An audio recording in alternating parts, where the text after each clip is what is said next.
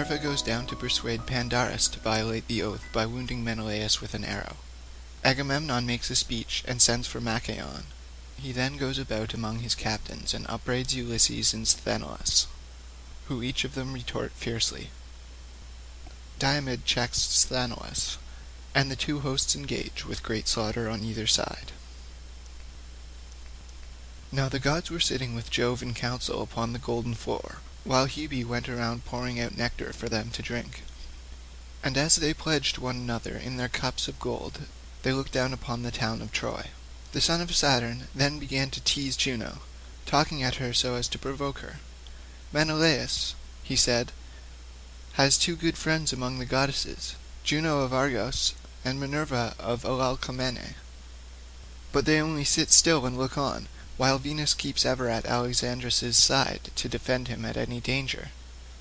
Indeed, she has just rescued him when he made sure that it was all over with him, for the victory really did lie with Menelaus. We must consider what we shall do about all this. Shall we set them fighting anew, or make peace between them? If you will agree to this last, Menelaus can take back Helen, and the city of Priam may remain still inhabited. Minerva and Juno muttered their discontents as they sat side by side hatching mischief for the Trojans. Minerva scowled at her father, for she was in a furious passion with him, and said nothing, but Juno could not contain herself. "Dread son of Saturn," said she, "what, pray, is the meaning of all this? Is my trouble, then, to go for nothing, and the sweat that I have sweated, to say nothing of my horse, while getting the people together against Priam and his children? Do as you will, but we the other gods shall not all of us approve your counsel." Jove was angry, and answered, "My dear, what harm have Priam and his sons done you that you are so hotly bent on sacking the city of Ilius? Will nothing do for you but you must within their walls and eat Priam raw, with his sons and all the other Trojans to boot? Have it your own way then, for I would not have this matter become a bone of contention between us. I say further, and I lay my saying to your heart, if ever I want to sack a city belonging to friends of yours, you must not try to stop me; you will have to let me do it, for I am giving in to you sorely against my will. Of all inhabited cities under the sun and stars of heaven, there was none that I so much respected as Ilius with Priam and his whole people. Equitable feasts were never wanting about my altar, nor the savour of burning fat which is honour due to ourselves." "My own three favourite cities," answered Juno are Argos, Sparta, and Mycenae. Sack them whenever you may be displeased with them. I shall not defend them, I shall not care. Even if I did, and tried to say to you, I should take nothing by it, for you are much stronger than I am. But I will not have my own work wasted. I too am a god, and of the same race with yourself. I am Saturn's eldest daughter, and am honourable not on this ground only, but also because I am your wife, and you are king over the gods. Let it be a case, then, of give and take between us, and the rest of the gods will follow our lead. Tell Minerva to go and take part in the fighting at once, and let her contrive that the Trojans shall be the first to break their oaths and set upon the Achaeans." The sire of gods and men heeded her words, and said to Minerva, "Go at once to the Trojans in the Achaean host, and contrive that the Trojans shall be the first to break their oaths and set upon the Achaeans." This was what Minerva was already eager to do. So she darted from the topmost summits of Olympus. She shot through the sky as some brilliant meteor which the son of scheming Saturn has sent as a sign to mariners or to some great army, and a fiery train of light follows in its wake. The Trojans and the Achaeans were struck with awe as they beheld, and one would turn to his neighbour and say, Either we shall have a war and din of combat, or Jove the lord of battle will now make peace between us. Thus they did converse, then Minerva took the form of Laodocus, son of Antenor, and went through the ranks of the Trojans to find Pandarus, the redoubtable son of Lycaon. She found him standing among the stalwart heroes who had followed him from the banks of the Aesopus. So she went close to him and said, "Brave son of Lycaon, will you do as I tell you? If you dare send an arrow at Menelaus, you will win honour and thanks from all the Trojans, and especially from the prince Alexandrus, he would be the first to requite you very handsomely if he could see Menelaus mount his funeral pyre, slain by an arrow from your hand. Take your home aim then, and pray to the Lycian Apollo, the famous archer. Vow that when you get home to your strong city of Zelea, you will offer a hecatomb of firstling lambs in his honour." His fool's heart was persuaded, and he took his bow from its case. This bow was made from the horns of a wild ibex, which he had killed as it was bounding from a rock. He had stalked it, and it had fallen as the arrow struck its heart. Its horns were sixteen palms long, and a worker in horn had made them into a bow, smoothing them well down, and giving them tips of gold. When Pandarus had strung his bow, he laid it carefully on the ground, and his brave followers held their shields before him lest the Achaeans should set upon him before he had shot Menelaus. Then he opened the lid of his quiver and took out a winged arrow that had not yet been shot, fraught with the pangs of death. He laid the arrow on the string and prayed to Lycian Apollo, the famous archer, vowing that when he got home to his strong city of Zelea he would offer a hecatomb of firstling lambs in his honour. He laid the notch of the arrow on the ox-hide bowstring, and drew both the notch and the string to his breast till the arrow-head was near the bow. Then when the bow was arched into a half circle he let fly, and the bow twanged and the string sang as the arrow flew gladly on over the heads of the throng. But the blessed gods did not forget thee, O Menelaus, and Jove's daughter, driver of the spoil, was the first to stand before thee to ward off the piercing arrow. She turned it from his skin as a mother whisks a fly from off her child when it is sleeping sweetly. She guided it to the part where the golden buckles of the belt that pass over his double cuirass were fastened. So the arrow struck the belt that went tightly round him. It went through this and through the cuirass of cunning workmanship. It also pierced the belt beneath it, which he wore next to his skin to keep out darts or arrows. It was this that served him in the best stead. Nevertheless the arrow went through it, and grazed the top of the skin, so that blood began to flow from the wound. As when some woman of Maeonia or Caria strains purple dyes on a piece of ivory that is to be the cheek-piece of a horse, and is to be laid up in the treasure house, many a knight is fain to bear it, but the king keeps it as an ornament of which both the horse and the driver may be proud. Even so, O Menelaus, were your shapely thighs and your legs down to your fair ankles stained with blood. When King Agamemnon saw the blood flow from the wound he was afraid, and so was brave Menelaus himself, till he saw that the barb of the arrow and the thread that bound the arrow head to the shaft were still outside the wound. Then he took heart, but Agamemnon heaved a deep sigh as he held Menelaus's hand in his own, and his comrades made moan in concert. "Dear brother," he cried, I have been the death of you in pledging this covenant and letting you come forward as our champion. The Trojans have trampled on their oaths and have wounded you. Nevertheless the oath, the blood of lambs, the drinking of offerings, and the right hand of fellowship in which we have put our trust shall not be in vain. If he that rules Olympus fulfil it not here and now, he will yet fulfil it hereafter, and they shall pay dearly with their lives and with their wives and children. The day will surely come when mighty Ilius shall be laid low, with Priam and Priam's people, when the son of Saturn from his high throne shall overthrow them with his awful aegis in punishment of their present treachery. This shall surely be, but how, Menelaus, shall I mourn you, if it is your lot now to die? I should return to Argos as a byword, for the Achaeans will at once go home. We shall leave Priam and the Trojans the glory of still keeping Helen, and the earth will rot your bones as you lie here at Troy with your purpose not fulfilled. Then shall some braggart Trojan leap upon your tomb and say, Ever thus may Agamemnon wreak his vengeance. He brought his army in vain, he is gone home to his own lands with empty ships, and has left Menelaus behind him. Thus will one of them say, and may the earth then swallow me. But Menelaus reassured him and said, Take heart, and do not alarm the people.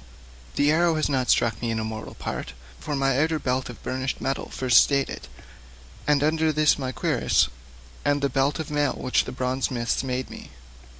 And Agamemnon answered, I trust, dear Menelaus, that it may be even so, but the surgeon shall examine your wound and lay herbs upon it to relieve your pain. He then said to Talthybius, Talthybius, tell Machaon, son of the great physician Asclepius, to come to see Menelaus immediately. Some Trojan or Lycian archer has wounded him with an arrow, to our dismay and to his great victory. Talthybius did as he was told. and went about the host trying to find Machaon. Presently he found standing amid the brave warriors who had followed him from Tricca, whereon he went up to him and said, Son of Asclepius, King Agamemnon says you are to come to see Menelaus immediately. Some Trojan or Lycian archer has wounded him with an arrow, to our dismay and to his great glory. Thus did he speak, and Machaon was moved to go. They passed through the spreading host of the Achaeans, and went on till they came to the place where Menelaus had been wounded, and was lying with the chieftains gathered in a circle round him. Machaon passed into the middle of the ring, and at once drew the arrow from the belt, bending its barb back through the force with which he pulled it out. He undid the burnished belt, and beneath this the cuirass and the belt of mail which the bronze smiths had made. Then when he had seen the wound, he wiped away the blood, and applied some soothing drugs which Chiron had given to Asclepius out of the good will he bore him. While they were busy about Menelaus, the Trojans came forward against them, for they had put on their armour and now renewed the fight. You would not have then found Agamemnon asleep, nor cowardly and unwilling to fight, but eager rather for the fray. He left his chariot, rich with bronze, and his panting steeds in the charge of Eurymedon, son of Ptolemaeus the son of Piraeus, and bade him hold them in readiness against the time his limbs should weary of going about and giving orders to so many, for he went among the ranks on foot. When he saw men hasting to the front he stood by them and cheered them on. Argives, he said, slacken not one whit in your onset. Father Jove will be no helper of liars. The Trojans have been the first to break their oaths and attack us. Therefore they shall be devoured of vultures. We shall take their city and carry off their wives and children in our ships. But he angrily rebuked those he saw shirking and disinclined to fight. Argives, he cried, cowardly miserable creatures, have you no shame that you stand here like frightened fawns who, when they can no longer scud over the plain, huddle together, but show no fight? You are as dazed and spiritless as deer. Would you wait till the Trojans reach the stern of our ships as they lie on the shore, to see whether the son of Saturn will hold his hand over you to protect you? Thus did he go about giving orders among the ranks. Passing through the crowd, he presently came to the Cretans, arming around Idomeneus, who was at their head, fierce as a wild boar, while Meriones was bringing up battalions that were in the rear. Agamemnon was glad when he saw him, and spoke him fairly.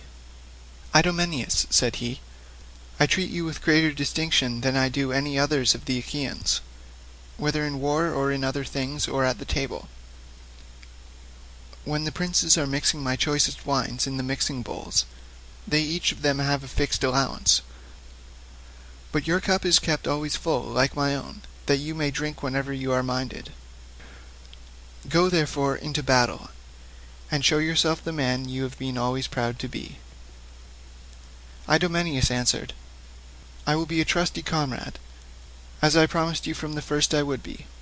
Urge on other Achaeans, that we may join battle at once, for the Trojans have trampled upon their covenants. Death and destruction shall be theirs, seeing they have been the first to break their oaths and attack us. The son of Atreus went on, glad at heart, till he came upon the two Ajaxes arming themselves amid a host of foot soldiers. As when a goatherd, from some high post watches a storm drive over the deep before the west wind. Black as pitch is the offing, and a mighty whirlwind draws towards him, so that he is afraid and drives his flock into a cave. Even thus did the ranks of stalwart youths move in a dark mass to battle under the Ajaxes, horrid with shield and spear. Glad was King Agamemnon when he saw them. No need, he cried, to give orders to such leaders of the Argives as you are. For your own selves you spur your men on to fight with might and main. Would by Father Jove, Minerva, and Apollo, that all were so minded as you are, for the city of Priam would then soon fall beneath our hands, and we should sack it. With this he left them, and went onward to Nestor, the facile speaker of the Pylians, who was marshalling his men and urging them on, in company with Pelagon, Alastor, Chromius, Haemon, and Bias, shepherd of his people. He placed his knights with their chariots and horses in the front rank, while his foot soldiers, brave men and many, whom he could trust, were in the rear. The cowards he drove into the middle, that they might fight whether they would or no. He gave his orders to the knights first, bidding them to hold their horse well in hand, so as to avoid confusion. Let no man, he said, relying on his strength or horsemanship, get before the others and engage singly with the Trojans, nor yet let him lag behind, or you will weaken your attack. But let each, when he meets an enemy chariot, throw his spear from his own. This be much the best; this is how the men of old took towns and strongholds. In this wise they were minded. Thus did the old man charge them, for he had been in many a fight, and King Agamemnon was glad. I wish, he said to him, that your limbs were as supple and your strength as sure as your judgment is. But age, the common enemy of mankind, has laid his hand upon you. Would that it had fallen upon some other, and that you were still young.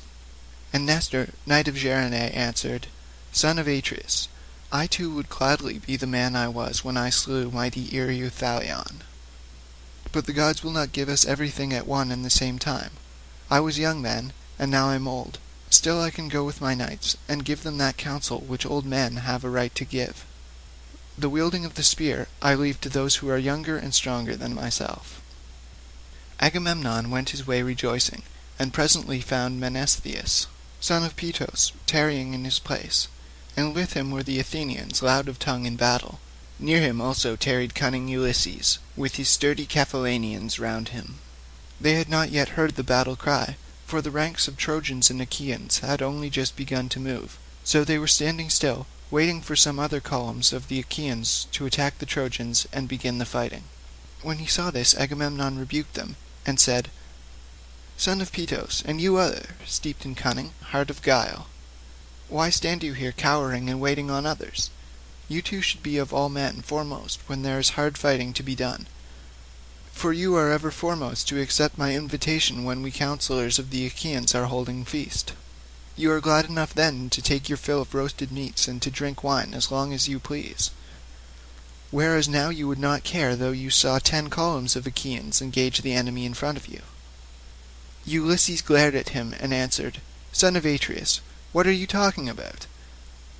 How can you say that we are slack, when the Achaeans are in full fight with the Trojans? You shall see, if you care to do so, that the father of Telemachus will join the battle with the foremost of them. You are talking idly. When Agamemnon saw that Ulysses was angry, he smiled pleasantly at him and withdrew his words. Ulysses, said he, noble son of Laertes, excellent in all good counsel, I have neither fault to find nor orders to give you, for I know that your heart is right, and that you and I are of a mind. Enough, I will make you amends for what I have said, and if any ill has now been spoken, may the gods bring it to nothing. He then left them and went on to others. Presently he saw the son of Tydeus, noble Diomed, standing by his chariot and horses, with Sthenelus the son of Capaneus beside him, whereon he began to upbraid him. Son of Tydeus, he said, why stand you cowering here upon the brink of battle? Tydeus did not shrink thus but was ever ahead of his men when leading them on against the foe. So at least they say that saw him in battle, for I never set eyes upon him myself. They say that there was no man like him. He came once to Mycenae, not as an enemy, but as a guest, in company with Polynices, to recruit his forces, for they were levying war against the strong city of Thebes, and prayed our people for a body of picked men to help him. The men of Mycenae were willing to let them have one, but Jove dissuaded them by showing them unfavourable omens. Tydeus, therefore, and Polynices went their way. When they had got as far as the deep-meadowed and rush-grown banks of the Aesopus, the Achaeans sent Tydeus as their envoy. And he found the Cadmeans gathered in great number to a banquet in the house of Eteocles. Stranger though he was, he knew no fear on finding himself single-handed amongst so many. He challenged them to contests of all kinds, and in each one of them was he at once victorious, so mightily did Minerva help him.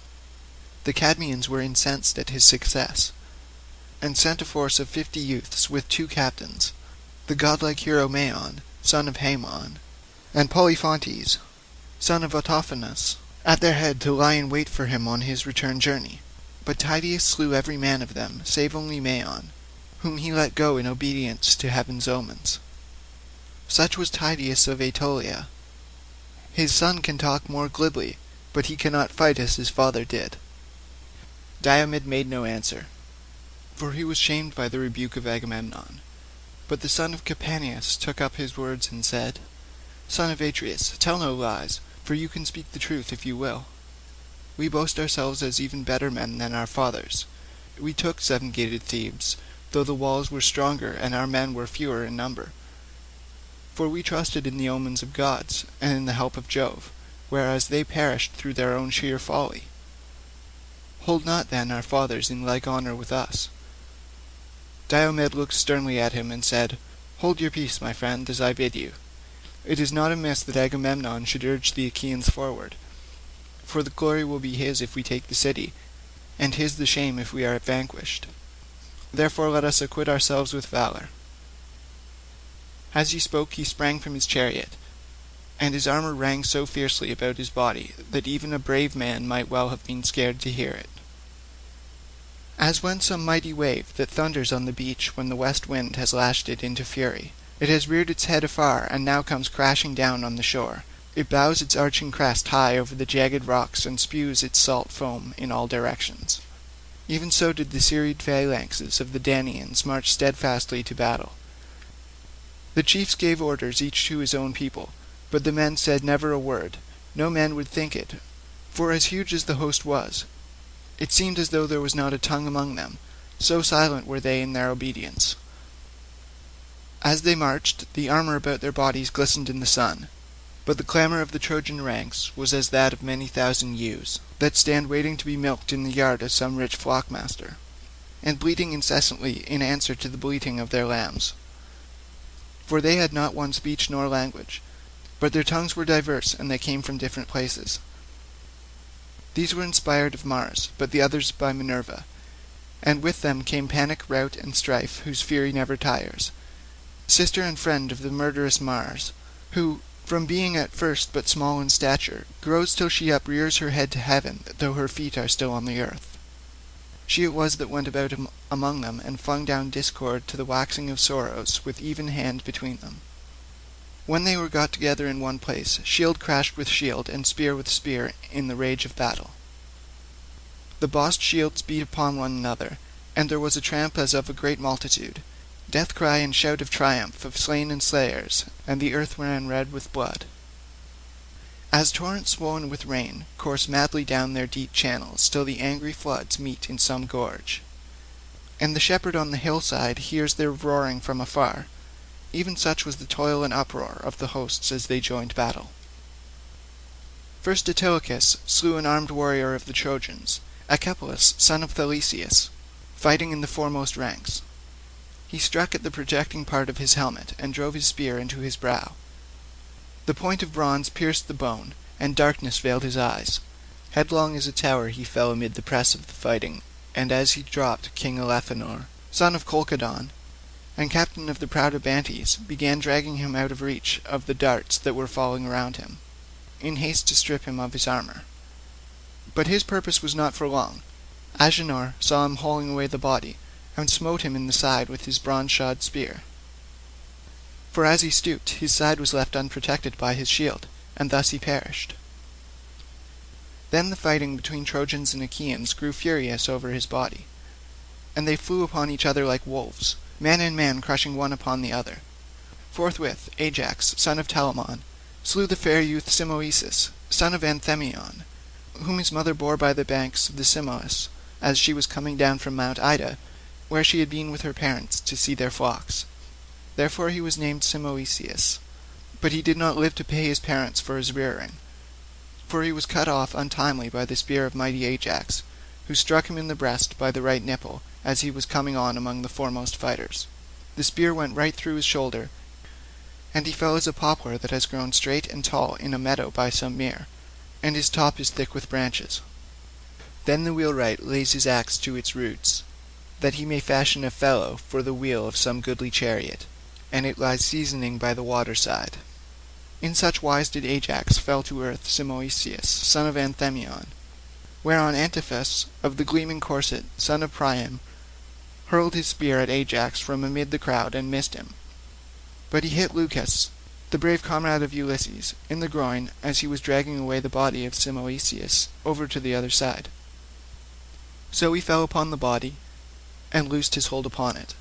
Ulysses was furious when he saw Leucus slain, and strode in full armour through the front ranks till he was quite close. Then he glared round about him and took aim, and the Trojans fell back as he did so. His dart was not sped in vain, for it struck Democoon, the bastard son of Priam, who had come to him from Abydos, where he had charge of his father's mares. Ulysses, infuriated by the death of his comrade, hit him with his spear on one temple, and the bronze point came through on the other side of his forehead. Thereon darkness veiled his eyes, and his armour rang, rattling round him as he fell heavily to the ground. Hector, and they that were in front, then gave round, while the Argives raised a shout and drew off the dead, pressing further forward as they did so. But Apollo looked down from Pergamus and called aloud to the Trojans, for he was displeased. Trojans, he cried, Rush on the foe, and do not let yourselves be thus beaten by the Argives. Their skins are not stone nor iron, that when hit you do them no harm. Moreover Achilles, the son of lovely Thetis, is not fighting, but nursing his anger at the ships. Thus spoke the mighty god, crying to them from the city, while Jove's redoubtable daughter, the Trito-born, went about among the host of the Achaeans, and urged them forward whenever she beheld them slackening. Then fate fell upon Diores, son of Amarynceus, for he was struck by a jagged stone near the ankle of his right leg. He that hurled it was Piroeus, son of Ambrasus, captain of the Thracians, who had come from Aenus. The bones in both the tendons were crushed by the pitiless stone.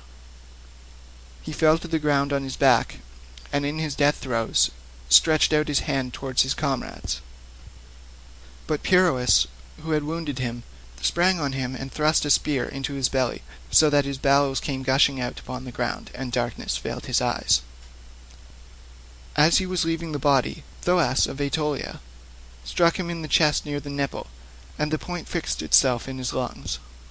Thoas came close up to him, pulled the spear from his chest, and then, drawing his sword, smote him in the middle of the belly so that he died. But he did not strip him of his armour. For his Thracian comrades, men who wear their hair in tufts upon the top of their head, stood round the body and kept him off with their long spears for all his great stature and valour. So he was driven back. Thus the two corpses lay stretched on the earth near to one another, and one captain of the Thracians and the other of the Epeans, and many another fell round them. And now no man would have made light of the fighting if he could have gone about among it scatheless and unwounded, with Minerva leading him by the hand, and protecting him from the storm of spears and arrows.